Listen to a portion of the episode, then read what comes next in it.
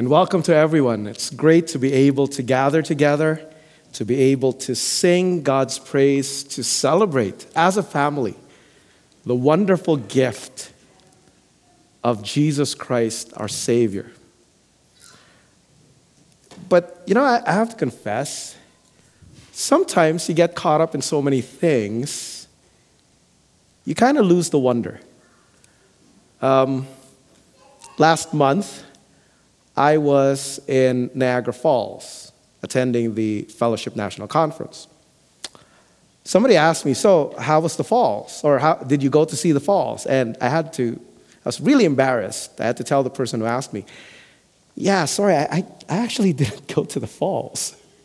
I was quite happy to be in my room sleeping and didn't go to Niagara Falls. If you're wondering well, what's wrong with RJ, well, I've seen it so many times. I've lost the wonder. And I wonder if we, we miss or we, we struggle because, like me, I've, I've grown up in church. So Christmas is something that happens every year. And maybe we don't quite share the excitement of the angels. Jana read for us the Song of the Angels.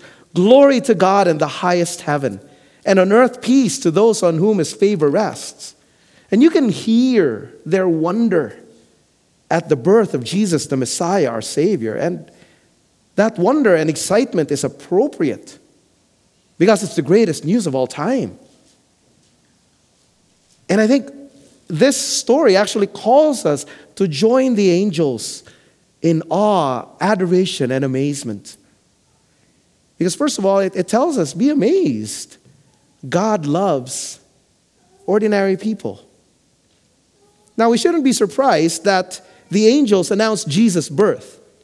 After all, we're talking about the Son of God, the creator of heaven and earth, the Lord of the universe, being made flesh. So angels should rightly announce him. What is surprising, though, is who got the news. See, the angels didn't go to Rome to announce it to Caesar. Neither did, he, did the angels go to Jerusalem to announce it to Herod or to the chief priests. Instead, the angels announced the news to shepherds out in a field. And you may wonder so, what's the big deal about shepherds? Well, in that culture, shepherds were actually unreliable people. Shepherds were considered dumb, useless, so that, no offense to the people who raise sheep. But in that culture, shepherds were not even allowed to testify in court because they were considered unreliable. They were less than ordinary. And yet, that's God. He chose us the lowly things of the world and the despised things and the things that are not. The wonder of Christmas is that God cares for ordinary people like you and me. And in fact, God is so concerned for the marginalized and broken, He became a human being for us and for our salvation. Imagine that. In fact, that gives us another reason to be amazed. Isn't it amazing that God, the Lord of the universe, humbled himself in order to save people like you and me? I mean, even more astonishing than the angels' audience is the message they bring. Today, in the town of David, a Savior has been born to you. He is the Messiah, the Lord. It tells us that God has kept his promise, a promise given centuries before that the Messiah would come. And this Messiah, amazingly, is not just a human being, he is God Himself incarnate, made flesh. See, the awesome reality behind Christmas is that God has come to save his people. And he didn't come as Iron Man or Superman or Black Adam, thankfully. He came by becoming a fully human being. Imagine the infinite, eternal God entering time to endure the limitations of being like one of his creatures while still being God. And he wasn't even born to rich or noble parents. The Lord of the universe was born to a carpenter's wife, not even a general contractor, a carpenter. And Jesus was so ordinary. The angels told the shepherds they would know who he was, they would know they were seeing the right baby, not when they saw him glowing or levitating or, I don't know, producing gold but rather when they saw a baby wrapped in cloths and lying in a manger. It sounds cute, but a manger is an animal's feeding trough. Your, your doggy dish, as it were. And the angel said that's what would set apart this Savior and Lord. He would be wrapped in cloths, lying in a doggy dish. He didn't even have a crib when he was born. This is the amazing humility of God coming down to save us. See, we live in a world that measures greatness in bank balances, real estate portfolios, Instagram followers, and Facebook likes. So we, human beings, seek after power, recognition, and fame believing that greatness means we can leverage our advantages to bend people to our own will. But God overturns all our expectations by displaying His greatness and glory in humble servanthood. Because this same Jesus, wrapped in swaddling cloths, lying in a manger, was born to die as a sacrifice on a Roman cross. He laid down his life on the cross to pay for our sins. So, yes, let's be amazed and astounded because this same Jesus, wrapped in cloths, lying in a manger, who came to die, brings the peace that we desperately need. We need to rejoice because this same Jesus brings genuine, lasting peace by his death and resurrection. That's why the angels sang, Glory to God in the highest heavens, and on earth peace to those on whom his favor rests. Because by his resurrection, by his death, he has reconciled us to God through faith. By his resurrection, he has brought in the new creation.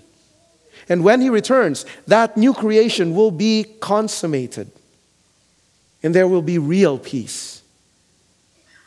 It's a peace that Isaiah pictures in this way the wolf and the lamb will feed together. Imagine that. The wolf and the lamb eating together. The lion will eat straw like the ox, and dust will be the serpent's food. They will neither harm nor destroy on all my holy mountain, says the Lord. Can you imagine? a lion eating straw, a wolf lying down next to a lamb, and not thinking, I wonder how he tastes. But snuggling him. And it's such a great contrast to the Roman Empire. See, the Romans boasted of their Pax Romana. Except the Pax Romana really was a ceasefire enforced by the fear of Roman might. It didn't bring harmonious relations among people. It could not and never could address the root of conflict. Our alienation from God that alienates us from one another. See, the, the main problem is we all want to be as God. Somebody made a joke we all want a theocracy and we all want to be Theo. we all want to be in control of our world. Deep down, we want to get what we want. Or, as Woody Allen would famously say, the heart wants what the heart wants. And we can talk about win win situations or solutions all we want, but deep down, what we want is my win to be greater than his win. So, any compromise solution is only a temporary ceasefire. We need a Savior who will change more than our politics or our economics. We need a Savior who will transform our hearts, who will change our desires and our affections. And that's the amazing reality why God became man. So that in dying and rising again for us, he might give us new hearts that delight in him. And that's exactly what Jesus accomplished. Now, you might be wondering, well, I just had a horrible drive coming in here. Somebody cut me off. And I look around me, the world is a hor- horrible mess. What did Jesus accomplish? Well, it's not that Jesus failed.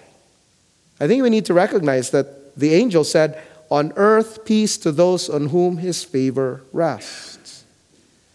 See, peace is a gift that is received through faith.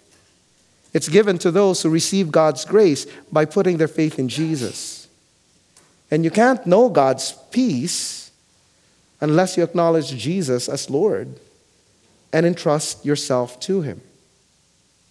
But here's His promise there is a time when Christ will return. And when He returns, all that is wrong will be made right, all that is sad will come untrue. He will come to make all things new, and those who trust in him will enjoy peace in all its fullness for all eternity. And finally, with the angels, we will share their awe at what God has accomplished. And I hope that as we celebrate Christmas, as we think upon the wonder of our Savior being born, of the infinite eternal God entering time, becoming a human being, and humbling himself even further to lay down his life for us. I hope, I trust, I pray that we will celebrate him in light of the hope that we have of being forever in his presence, of celebrating Emmanuel, not just in our hearts and in the church, but in his presence forever. And I hope we would demonstrate this peace that God has brought about, reconciling us to Himself and to one another. That we would demonstrate that peace to those around us so that they too might praise our God in wonder and awe at His glorious salvation. So let's stand and continue to celebrate our God.